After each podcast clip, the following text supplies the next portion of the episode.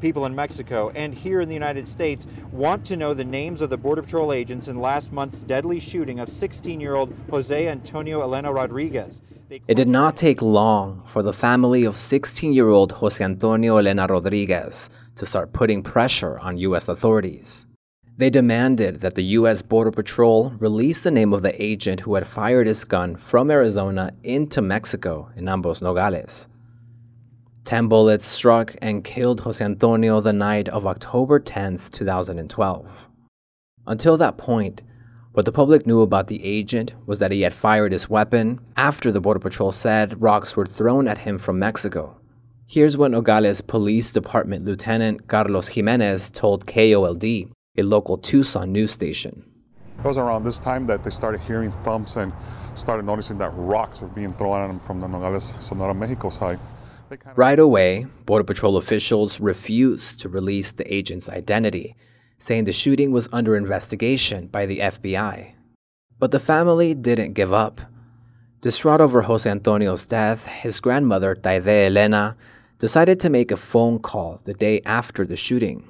Agarré el teléfono y le hablé al señor Montiel y le dije, ¿qué tiene? Me dice el Babi, ¿por qué llora? Babi, me mataron al Toñito. Le dije, me lo mató un border patrol y no quiero que esto se quede así. Y me dijo, no se va a quedar así, me dijo. Se lo prometo, me dijo. She called Roberto Montiel, an attorney in Nogales, Arizona. Through tears, she told him that Jose Antonio was killed by a Border Patrol agent and that she wanted answers. Montiel promised her he would help her. Taide had been close friends with Roberto's mother, and they two had built a friendship forged over many years.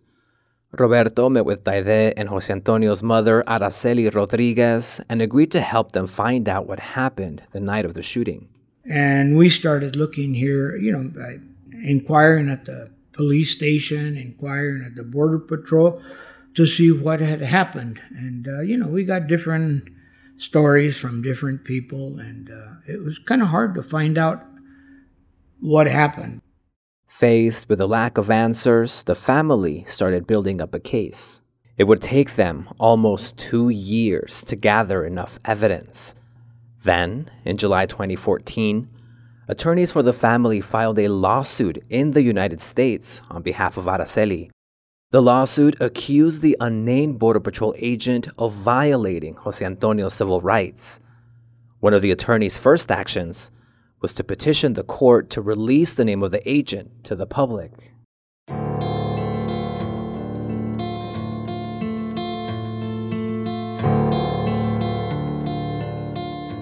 Welcome to Season 3 of Rediscovering, a podcast from the Arizona Republic and azcentral.com.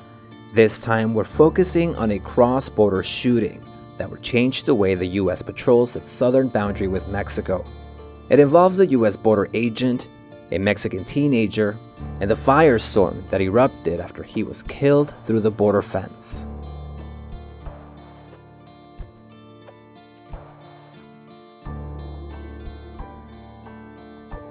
I'm Rafael Carranza. I write about border and immigration issues and have been covering the U.S. Mexico borderlands for more than a decade. Tonight, a federal judge has ordered the name of a Border Patrol agent involved in a border killing to be released to the public. That agent's name is Lonnie Swartz. It took more than two years after his death for the family of Jose Antonio to learn the name of the Border Patrol agent who killed him, Lonnie Swartz. Three months earlier, the family had filed the civil rights lawsuit against him. Even though Jose Antonio died in Mexico, their attorneys opted to go after Lonnie in U.S. courts rather than through the Mexican legal system. The judge ordered that previously sealed court papers filed by the agent's attorney be revealed, saying that the public has a right to know. But Jose Antonio's death at the hands of agent Lonnie Swartz in October 2012 was not an isolated case.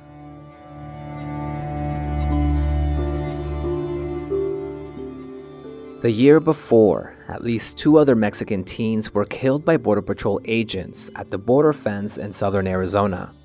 On January 5, 2011, agents shot and killed 17 year old Ramses Barron Torres, who was standing on the Mexican side of the fence in Nogales. Three months later, on March 21st, agents shot and killed 19 year old Carlos Lamadrid as they climbed a ladder up the border fence near Douglas, another border town in southeastern Arizona. Uh, these Border Patrol agents think that uh, they just, you know, oh, they threw a rock at me, so I shot them to death. It's, uh, it's okay for them to put that as an excuse uh, to shoot us. This is Gabriela Lopez, Jose Antonio's aunt. And it's not. It's not. Our lives matter just as anybody else's lives matter. For more than a decade, whenever a Border Patrol agent is accused of wrongdoing or misconduct in Arizona, Jim Calle is one of the first people to find out. Since 2008, he has served as general counsel for the Border Patrol Union, representing agents in the Tucson sector in southern Arizona. The belief in the community, which I know still persists, that agents can fire their weapon, kill people, and you know there's no investigation or no repercussions is, is just absolutely wrong. Agents shot and killed Barron Torres and Lamadrid during drug smuggling attempts. According to the U.S. Department of Justice, Barron Torres and three other people had been throwing rocks at the border agents from the Mexican side, despite their warnings in Spanish to stop. Lamadrid was caught in the crossfire as he fled a pursuing border agent. Another man on the Mexican side began throwing brick sized rocks. The agent fired as Lamadrid climbed up the ladder. If an agent employs deadly force, they're under investigation, often for months at a time the FBI is involved, the Office of Inspector General is involved, uh, the Office of Professional Responsibility is involved, the local jurisdiction is involved. You have multiple agencies that are looking at the propriety of the use of deadly force. After completing a two year investigation, the Department of Justice declined to prosecute the Border Patrol agents involved in both of these shootings. They determined that in both cases, there was insufficient evidence to prove that the agents were not acting in self defense. Prosecution of federal agents remains very rare. Republic investigative reporter Rob O'Dell looked into it after Jose Antonio's shooting. He found that in 40 cases of federal agents using deadly force, almost none were held accountable we couldn't find any evidence that any of these people were disciplined in any way. That sort of no consequences culture is what, you know, a lot of activists believe led to these shootings is that, well, if we can just shoot people and there's no consequences, what's the barrier to shooting people? So, was Jose Antonio throwing rocks?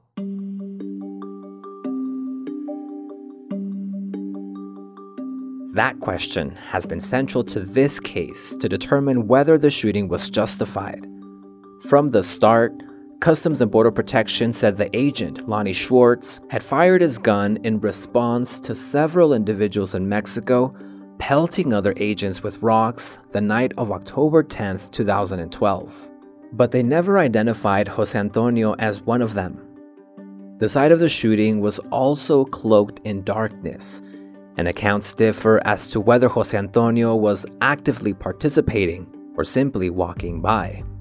Jose Antonio's family continues to assert that he was not throwing rocks at agents. They also point to the geography of the site as proof that agents were at little risk of harm. This is how Roberto Montiel describes the geography. And the cop would have been on top of a hill because uh, on the American side, there's a huge hill on International Street, and International Street on the Mexican side is flat.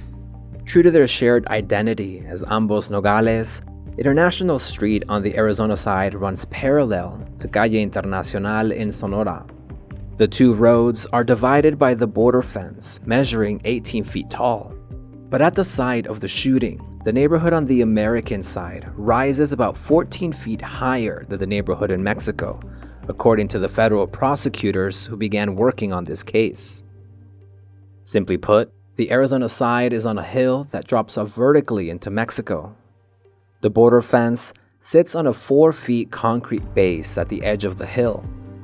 That's a height of at least 36 feet that any rock coming from Mexico would have to clear. Because had he thrown them with a trajectory like you usually throw a rock, you would have missed everybody, assuming you can get a rock up that far.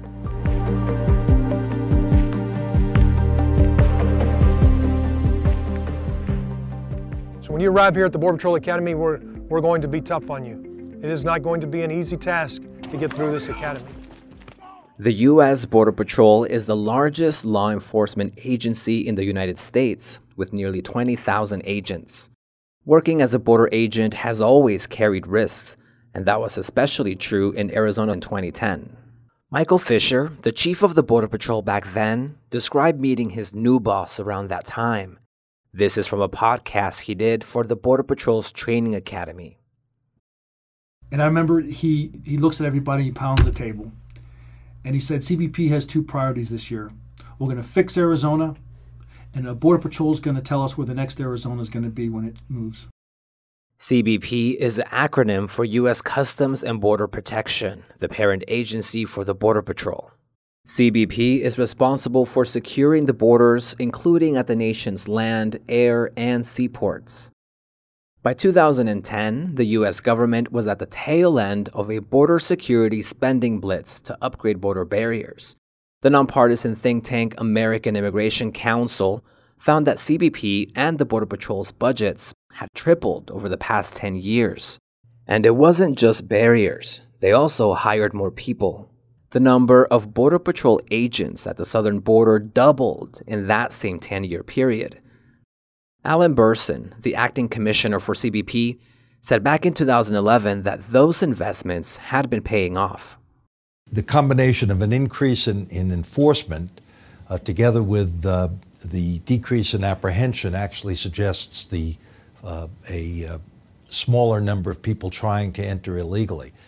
Some would say, of course, it's the- Even though migrant apprehensions had decreased, the Tucson sector, which is where Nogales is located, was still the main gateway this is where most illegal crossings along the entire US Mexico border happened. Increased enforcement pushed migrants to more remote areas of the border, with deadlier consequences. Tony Estrada served as the Santa Cruz County Sheriff from 1992 until 2020. Shortly after he took office, the U.S. began to crack down on illegal immigration. We started seeing people uh, being uh, sent to rough areas at the desert, the mountains, the valleys of Santa Cruz County. And all of a sudden, the things that we were not dealing with as a county, we started seeing. We started seeing people get sick. We started seeing people die. We started seeing people be victimized. We saw women being raped. Enforcement, largely centered along the California border, funneled drugs and people into Arizona. That led to an increase in the number of migrant deaths in the desert. Estrada said that once the government began to tighten restrictions in Arizona, it made border crossings more difficult. That incentivized criminal groups to get involved. We also created the cartels with human smuggling because that they made it more difficult, more dangerous, and more expensive. They got involved. So now they control both human smuggling and, and the drugs but it also meant that agents had to patrol and to pursue more migrants and smugglers through these remote areas of the Arizona desert. And that made agents more likely to get hurt or injured on the job. Or worse yet, last night, Border Patrol agent Brian A. Terry was shot and killed in the line of duty. Border Patrol agent Nicholas J. Ivie unfortunately sustained fatal injuries the deaths of Barron Torres Nogales and La Madrid in Douglas, the two Mexican teenagers shot in rock throwing incidents, happened around the same time that two Border Patrol agents were killed while on the job. In December 2010, Agent Brian Terry died in an overnight shootout with cartel rip crews in a canyon north of Nogales. Terry's job was to turn back illegal border crossers but he was apparently killed by bandits who prey on those same migrants. The weapons used in the shootout were later traced to a failed gun tracing program by the US government. Agent Nicholas Ivie was killed by friendly fire in October 2012 in a case of mistaken identity. The two agents had responded to a sensor activation at night near Bisbee. The FBI at this point ruling the shooting accidental. Agent Lonnie Swartz, the man that shot and killed Jose Antonio, joined the Border Patrol in September 2010. He was part of a surge in staffing at the Tucson sector. The number of agents peaked in 2011 to deal with the increased flow of drugs and people. We tried calling Lonnie Swartz several times, but he did not pick up. Your call has been forwarded to an automatic voice message system. At the tone, please record your message. Good afternoon, Mr. Swartz. Uh, my name is Rafael Carranza. I'm a reporter with the Arizona Republic. If you could please give me He didn't return our calls, and he turned down our request for an interview through his attorneys. CBP and the president of the Border Patrol Union in southern Arizona also declined our interview requests. Before joining the Border Patrol, Swartz had been working in construction. After he signed up to become a border agent, he immediately went into the training academy in New Mexico. We've designed the United States Border Patrol Academy based upon actual events that have happened in the field. We make Training at the Border Patrol Academy back then lasted 51 days, plus an additional eight weeks of mandatory Spanish instruction. Paco Cantu is a former Border Patrol agent and wrote a book documenting his experience. You would spend some time in the classroom. You would spend some time either at the driving range or the firing range, and uh, and and you would spend time every day, uh, you know, doing PT, physical training. All agents received two hours daily of firearms training and safety. They were required to take marksmanship tests Agents also had to learn about the appropriate use of force while on duty. That information comes from the Border Agency's Use of Force Policy Handbook, which details when it's justified to use lethal force to stop a threat. It boils down to two key words reasonable and necessary. In other words, that it's the very last resort. But Paco said the training also normalized this type of violence especially given the agency's highly militarized training. You're being trained to think of all your encounters as violent encounters, um, and you're being trained to see everyone that you encounter as a threat. Whereas the you know in actuality, you know most of these people are in the most vulnerable situation that they, they've they've ever been in in their lives, right? He grew disillusioned, and after three and a half years, he decided to leave.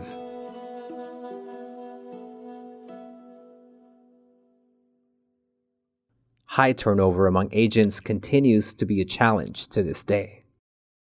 Along the border with Mexico, especially in uneven terrain like in Nogales, agents were commonly pelted with rocks from across the border. There have been numerous examples. So many, in fact, that my colleague Rob O'Dell said the Border Patrol's training covered how to respond to them. And under their use of force policy, it was okay. It was determined to justify shooting if you could just say someone was throwing a rock. The handbook outlined three criteria to determine if an agent was in jeopardy and was therefore justified to use force. The person throwing rocks at them must have had the ability to cause serious harm or death. They had to be close enough to cause injury with the rock, and there was a manifested intent to cause harm. Sean Chapman was Lonnie Swartz's lead attorney. The fundamental issue is this if you train agents that a rock is a deadly force uh, instrument, then agents are trained to shoot and kill people throwing rocks at them. And that means that occasionally somebody that's throwing a rock is going to get killed. He specialized in the defense of federal agents in criminal proceedings. I got called the night of the shooting. I was at the scene within eight hours and met Lonnie Swartz for the first time. By that point, Lonnie had been in Nogales for nearly 18 months. When he first arrived, he was given field training to familiarize himself with the area. A few months after arriving in Nogales, Lonnie applied to become a firearms instructor, even though he was a junior agent. But in court records, Lonnie said not enough people applied, so he was selected. His instructor training lasted two weeks. He took the course at the Nogales Patrol Station, taught by a visiting instructor from the Border Patrol Academy. Despite his brief time at the Border Patrol, Lonnie was now allowed to teach other agents about when to use force. His quarterly marksmanship scores showed that his shooting accuracy rates ranged between 91 and 96% that year. The night of October 10, 2012, Lonnie Swartz was stationed at the Dennis DeConcini port of entry. That's the main border crossing in downtown Nogales. Just past 11 p.m., they began to hear chatter on the radio from the Nogales police channel about a smuggling attempt along International Street about 800 feet away, almost the length of three football fields. After a few minutes, Lonnie and several other agents stationed at the crossing ran over. They exited the border crossing complex, cut through the parking lot next to the fence, and then headed west along International Street. As they approached to the top of the hill on the Arizona side, Lonnie and the other agents saw two figures who had climbed to the top of the border fence. They were the suspected smugglers they had heard about through the radio. International Street was partially illuminated by street lights. Several police and Border Patrol cruisers were already there too. Once they got close to where the smugglers had climbed to the top of the fence, the agents began to hear the clanking sound of objects hitting metal. When he fired his weapon, he was scared to death. And he felt sick and horrible. Le dio donde le quiso dar. Y lo mató cuando lo quiso matar. Lo hizo sufrir. Taide is convinced that Lonnie intended to shoot him. After the shooting happened, US and Mexican officials handled releasing details differently. CBP said in its initial statement that several individuals on the Mexican side had assaulted agents with rocks and that one of the agents fired his weapon at them. At first, they did not identify the agent. Meanwhile, Mexican officials named the person killed as 16 year old Jose Antonio Elena Rodriguez, but there were mixed reports about the number of shots fired. Here's Tony Estrada once again. I think the community was in disbelief. They, they, they couldn't understand uh, what was happening and why. They wanted answers, they wanted transparency uh, before they said any judgment. Over the next few years, more information would surface. Chapman would stay on the case. And then we had to monitor the investigation and wait for the prosecution authorities to make some sort of decision. A year later, in September 2015, federal prosecutors had gathered enough evidence to charge Swartz with second degree murder. This is when Jim Calle, the other Border Patrol Union attorney, teamed up with Chapman to be a part of Lonnie's defense. He said it had immediate repercussions for Lonnie.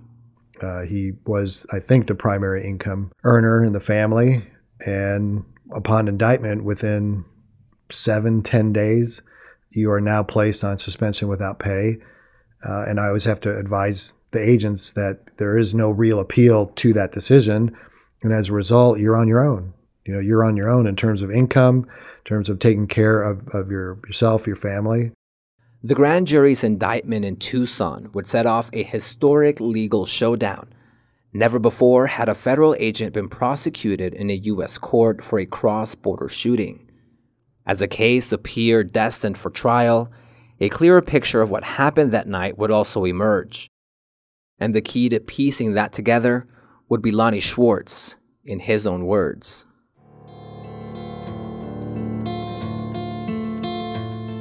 Next time on Rediscovering. Uh, he was afraid for himself and his family.